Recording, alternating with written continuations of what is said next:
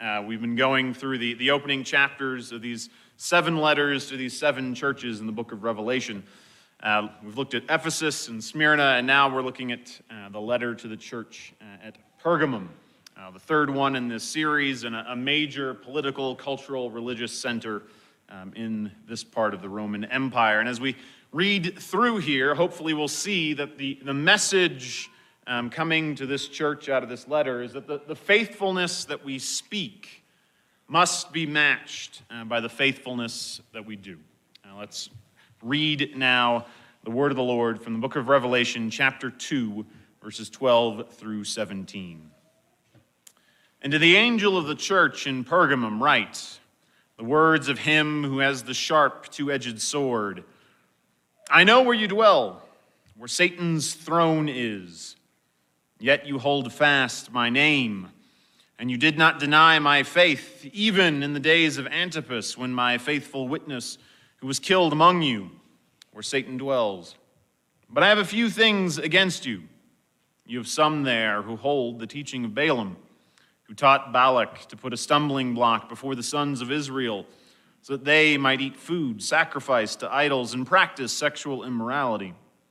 So also you have some who hold the teaching of the Nicolaitans. Therefore, repent. If not, I will come to you soon and war against them with the sword of my mouth. He who has an ear, let him hear what the Spirit says to the churches. To the one who conquers, I will give some of the hidden manna, and I will give him a white stone with a new name written on the stone that no one knows except the one who receives it. This is the word of the Lord. Let's pray once more. Heavenly Father, as we look to the words that you declared to John to write down uh, for the church in Pergamum and for your people for the last 2,000 years. And Lord, we, we pray as you proclaim that you would give us ears to hear.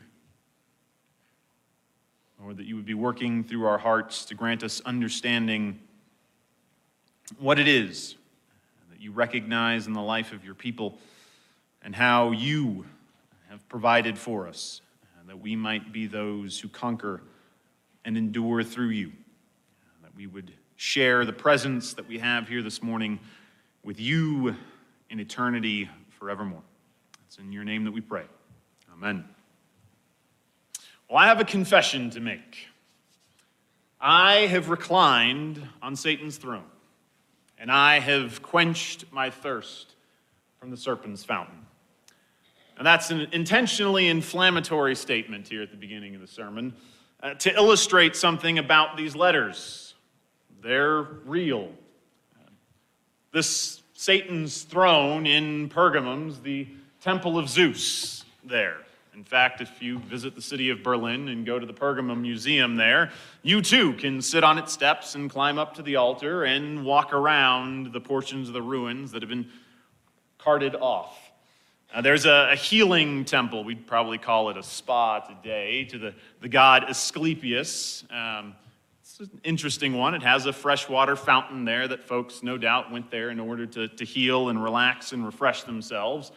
The weird part of a spa visit there was the fact that when you spent the night, they released snakes into the sleeping area to crawl over you and bring that god's healing powers. Uh, don't laugh at it too much. Uh, Asclepius, his rod is actually what's on most caduceus and medical symbols today, that rod with a snake wrapped around it. So um, there's still some relevance there. But these letters aren't just sort of symbolic and over the top and metaphorical. They're very much intended to be practical. Uh, there's symbolism, no doubt, but when we hear things like Satan's throne and a place where he dwells, this isn't supposed to be something out of an Indiana Jones or National Treasure episode. It's something that the original, original audience and us, as those that have Bible and history at our hands, would be able to understand. That's exactly what happens in chapter 1 and verse 20. We, we go through this series of symbols, we're not sure what they are, and sort of like the parable of the sower, the declaration in verse 20 tells us As for the mystery of the seven stars that you saw in my right hand and the seven golden lampstands, Here's the answer the seven stars are the angels of the seven churches, and the seven lampstands are the seven churches. There's an expectation of, of understanding here, just like an expectation that the folks in Pergamum would know what the Lord's talking about here with Satan's throne. And that the purpose of these letters aren't just edification and knowing more stuff about the Lord's will, but highly, highly practical as we were told in verse 3, blessed is the one who reads aloud the words of this prophecy, and blessed are those who hear, who keep what is written in it, for the time is near. Reading, being blessed, keeping these words. The letters to each of these cities come with blessings and curses, with instructions and insight that were relevant and applicable to their immediate situation 2,000 years ago but also, like all of God's word, to us today. It's a message for them that their, the faithfulness that we speak must be matched by the faithfulness that we do.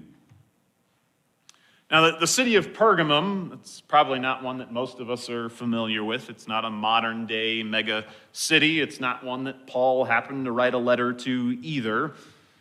But it's a rather important city in this time and age. It's probably the biggest rival to Ephesus in terms of its size and importance here in these seven churches in the book of Revelation. It had the, the greatest library rivaling the legendary library in Alexandria. If you've ever heard of the word parchment, that's a rather poorly translated process that comes basically from the name of the city, Pergamum talking about how rather than using papyrus, they developed using parchment animal skins to record books. Their library popularized the, the codex, which basically is what you have in front of you, is the modern book form. This was a, a city steeped in culture, in skill, and in learning. It had been independent on its own, and yet in the time that John's writing, had become a major administrative center for the Roman Empire. It was a major headquarters for the worship of Caesar, worship of Zeus, with this massive temple on its side, as well as the, the variety of other gods that you would find in Greece and in Rome. For Christians living in the city of Pergamum, in the very heart of Roman imperial worship, a, a history of, of proud pagan worship and practice, a, a pluralistic government, and everything that comes with it. You could probably say, in some sense, that this is John writing a letter to folks living in Satan's hometown, as it were, in that day and age. It was a place that everywhere that they turned, they would have found things opposed to Christ and his message. Well, what's the church in Pergamum been doing well? That's where we find them. And Christ declares, I know where you dwell, where Satan's throne is, yet, even in, fi- in spite of that fact, you hold fast my name, and you did not deny my faith, even in the days of Antipas, my faithful witness, who was killed among you. There's been faithful endurance.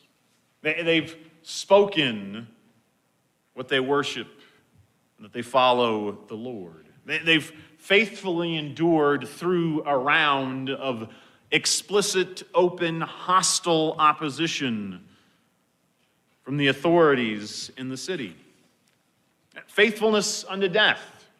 If you look up one letter, that was a warning that was going to come to the churches and probably the leaders in Smyrna. That reality has already come, not to this small, semi backwater town, but in the heart of the Roman administration in the religious center of, center of Pergamum, it's already arrived. There's overt hostility. Leaders are being carted off, jailed, and killed as an example of rebellion against Caesar himself. It's a reminder to them and an example to us to stand strong in witness for Christ. We don't necessarily live in a day and an age where that's all that difficult. If you filled out a census in 2020, probably didn't hesitate when you marked down on the religion section Christian. You might have a bumper sticker that mentions Christ, the fish, or something along those lines. You, you may add on your Facebook, LinkedIn, Twitter, whatever profile that you're a member of Forest Gate or a believer. But that's in our culture today where that seems to be easy.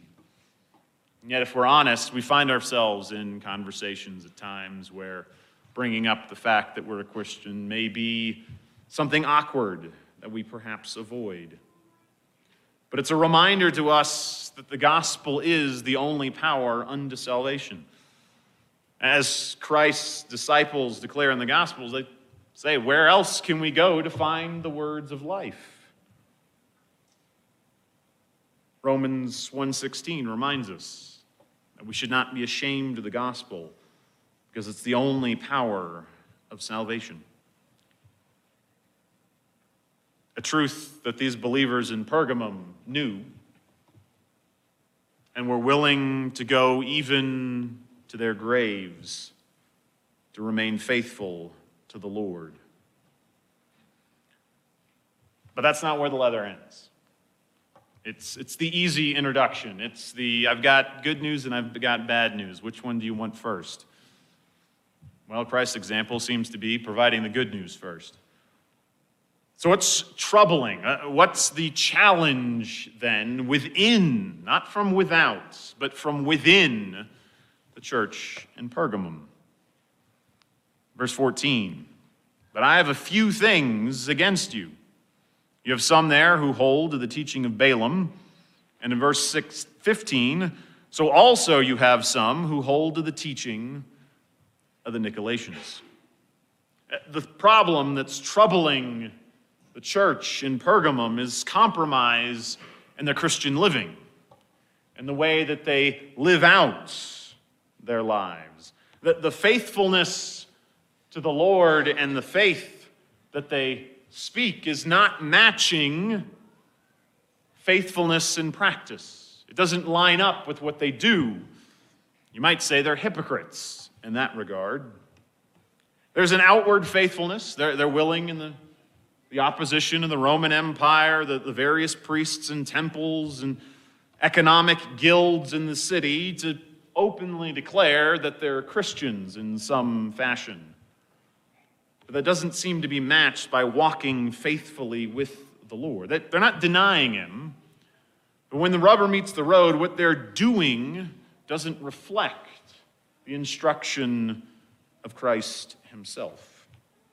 They're not, as the word Christian means, little Christs. Now, the reality is, Ephesus was dealing with and resisting false teaching. So, in some sense, here, Pergamum's a, a little mixture of what we've already encountered. They've endured persecution, as is coming in Smyrna. But when that false teaching that the letter warns is coming to the city of Ephesus, Pergamum hears it accepts it, and applies it. It should be a reminder and a warning to us that what we take in, what we teach, what we accept, eventually will have consequences as it radiates out in our actions and in our lives. We can't just simply take everything in uncritically. We are what we worship, and what we become produces the fruit of our actions in our lives. Pergamum has been willing to take on, within its own midst, various false teachings that perhaps makes it easier to be a Christian without denying the name in the city of Pergamum. We're given these two schools, these two categories Balaam and the Nicolaitans. Balaam's the easy one. The book of Numbers, chapter 25 and 31. This non Israelite who seems to have a, a, vision, an angel of the Lord comes to him. The Lord works and speaks to him as Balak, a foreign king and general here, is trying to attack and defeat the people of Israel. And Balaam comes and he helps lead Israel into idolatry, into worshiping false gods, someone other than the Lord of the Bible. And beyond that, he also leads them into sexual immorality. Now, the Nicolaitans, we know a lot less about them than we do, but they seem to teach that it was okay for the Christian life to adapt and bring on themselves Pergamum's temple practices of going in the latest temple feast and sitting down and participating in that worship and sacrifice. What would have been essentially a, a glorious and grand free public barbecue in many instances, in a world where that wasn't the common thing. And also where temple prostitution would have been a, a, common practice of going in and seeking a God's favor for your work, for your marriage, for your children. A proclamation that it's fine, you can still be a Christian and do the temple stuff, still be relevant and participate in the things that your Pergamum neighbors are doing. You can be authentic to yourself and your desires and what it means to, to carry the proud badge of being a member and a resident of the city of Pergamum. This great and shining symbol of learning and independence and authority in the world around them. And if we're honest, this is a challenge that church history declares pretty openly is plagued us as the Lord's people from Genesis all the way through the last 2,000 years, and it seems through the book of Revelation as well. Compromise in Christian living for those who claim to belong to Christ. We live in an easy world to say that we're Christians and then figure out how to redefine what it means to live as those who walk in the footsteps of Christ. We speak one thing and then find ways of doing another. We, we don't have thrones of Satan in most of our communities these days. Giant temples where sacrifices are being offered. But, I mean, where do we put our hope and our trust and our desires when things are going wrong or we want particular outcomes? What controls how our week and our day goes? Is it results of the Broncos game? What flag do you have flying outside of your house? Broncos, Avalanche, Rockies, one of my old neighbors, it was basically every day there was a new flag outside the front of their house because whatever college team or pro sports team was playing, they just put the next one up. Is it money? You pay attention to where the stock market's going, where your bank account is. Is, is that where your hope and security is? Or maybe it's your feelings. We live in a, an emotive culture these days. Let our feelings define us, drive us, guide us. Sexual immorality. We live in a world and a culture where sex outside of the marriage covenant with a husband and a wife is pretty typical. Pornography is commonplace, and it's a culture that outside of the church and even in parts of the church sees humanity largely as a, a sexual being. And those other temptations to conform to the culture our language, coarse joking, getting things off of our chests, telling it like it is, gossiping. Some of those small sins we don't mind sweeping under the rug. How we define love is it a feeling or is it actually supreme and absolute covenant loyalty, as the Bible seems to speak of it? We're tempted to act functionally as atheists. We walk out the church door and we live our lives in a way that expects the world to, to live and to act on the rules of materialism and that I actually have control over what's going to happen in my day, and week, and month, and year, and career. I mean, what is the definition of the whole section of the self help movement in the bookstore? Well, that's probably a bad illustration. On Amazon. It's not in a bookstore anymore. It's the idea that I can do certain things and control the world around me. I'm the captain of my own ship, the king of my own castle. And we also live in a culture and a world where rebuking and correcting is not something that's particularly lauded and approved. We live in a world where you let bygones be bygones. You tolerate things and allow them to go on. Challenge is that when we're starting to talk about teaching and practices within the church, John writes to the, the folks in this region in another letter of his in 2 John in verses 10 and 11. If anyone comes to you and does not bring this teaching, talking about the, the gospel, the true gospel, do not receive him into your house or give him any greetings, for whoever greets him takes part in his wicked works. There's an accountability on our end. That's a warning to myself and the other elders here. That if we allow things like Balaam and the Nicolaitans to enter into the life of the church and we don't call them out, we're participating in those things.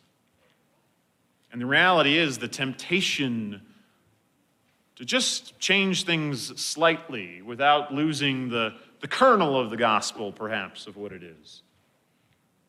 To add Father Christmas and Santa Claus and everything else to the worship of Christ has defined church history. It's what's going to come in the next century after these letters are written guys with famous names, Marcion, the Gnostics, ended up with centuries of adapting pagan practices in Northern Europe. Just look up what most of the days of the week mean that we've adopted into our lives. They're not usually Christians, it's Odin, Thor's dad. That's Wednesday, by the way. Our calendar is mostly defined by the Romans and their various imperial cults. Yeah, June, July, August, that's Caesar Augustus, that's his family line referenced as well, the deified Caesar. It's not really something missing in the, the modern American church either. Emergent Christianity, emotional mysticism, popularity of books like The Shack and Jesus Calling uh, there's been a temptation to, to sit easy with the world around us and act like them, but in a slightly different, better, improved Christian way, so that we can still go along to get along, while also hoping that we would be with Christ. But here's the problem a disciple is one who imitates and follows Jesus. One of the weird vocabulary things in Scripture, if you've got a concordance, as you look up the word disciple, and it happens a lot in Matthew, Mark, Luke, and John, and then the word hardly gets used. You don't find the word disciple all that often in the letters of the New Testament. What you hear is the word imitate. So, do we imitate Christ in what we do as well as in what we say? Because if the faithfulness we speak does not match what we do, we've got a warning to us. Christ is going to come. He's not just going to let his bride, his church, be picked on by the world.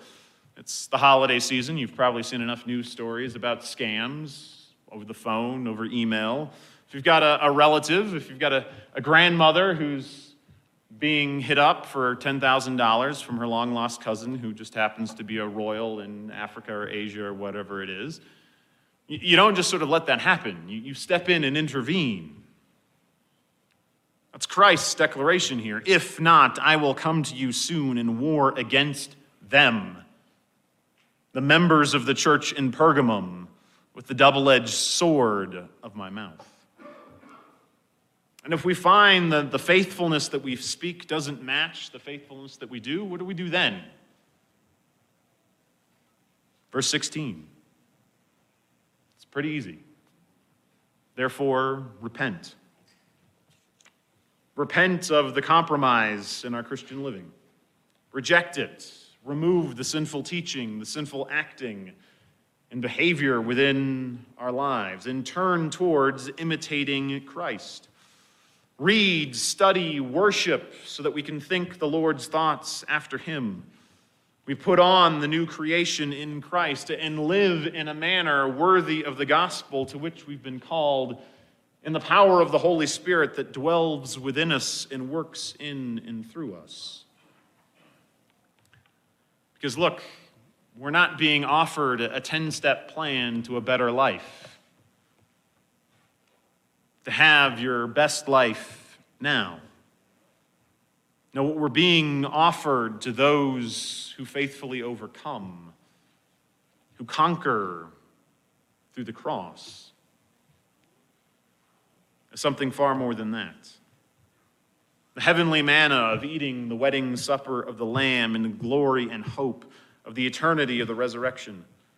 A, a white stone, a token of approval, an entrance into that glory and eternity of the Lord's presence. Uh, The new name of Christ, the same words as Revelation 19 and Luke chapter 10. An understanding of who the Lord truly is that's only something that believers grasp. Now, the, the faithfulness that we speak must be matched by the faithfulness that we do.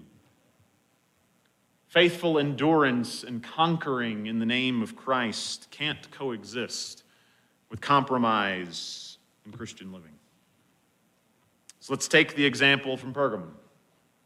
Endure faithfully through trials and suffering, and keep the name of Christ on our lips.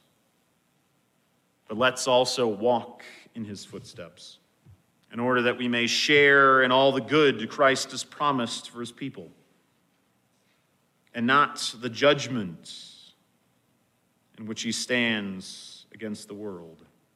Because the reality is, he has chosen us, he's made us the children of God. So let us then talk and walk as those who belong to a heavenly kingdom, coming as the book ends on the clouds of glory from heaven. Let's pray. Heavenly Father, we can enter into a new year like the world with fireworks and drinking and celebrations and parties and resolutions to change how we live. Lord, or we can enter into what comes next as your people. Those who profess that we belong to you, repent of our sins, and seek to imitate you in all that we think and say and do. Lord, we give you thanks that you've not left us powerless. You haven't just given us a good example, that you've given us the strength of God Himself, His Holy Spirit, living and dwelling within us. Something amazing enough that's better than having Jesus in our midst. Lord, we would ask that you would give us ears to hear, a will and a desire to repent, the strength through you to conquer. In the name of Jesus Christ, in whom we pray. Amen.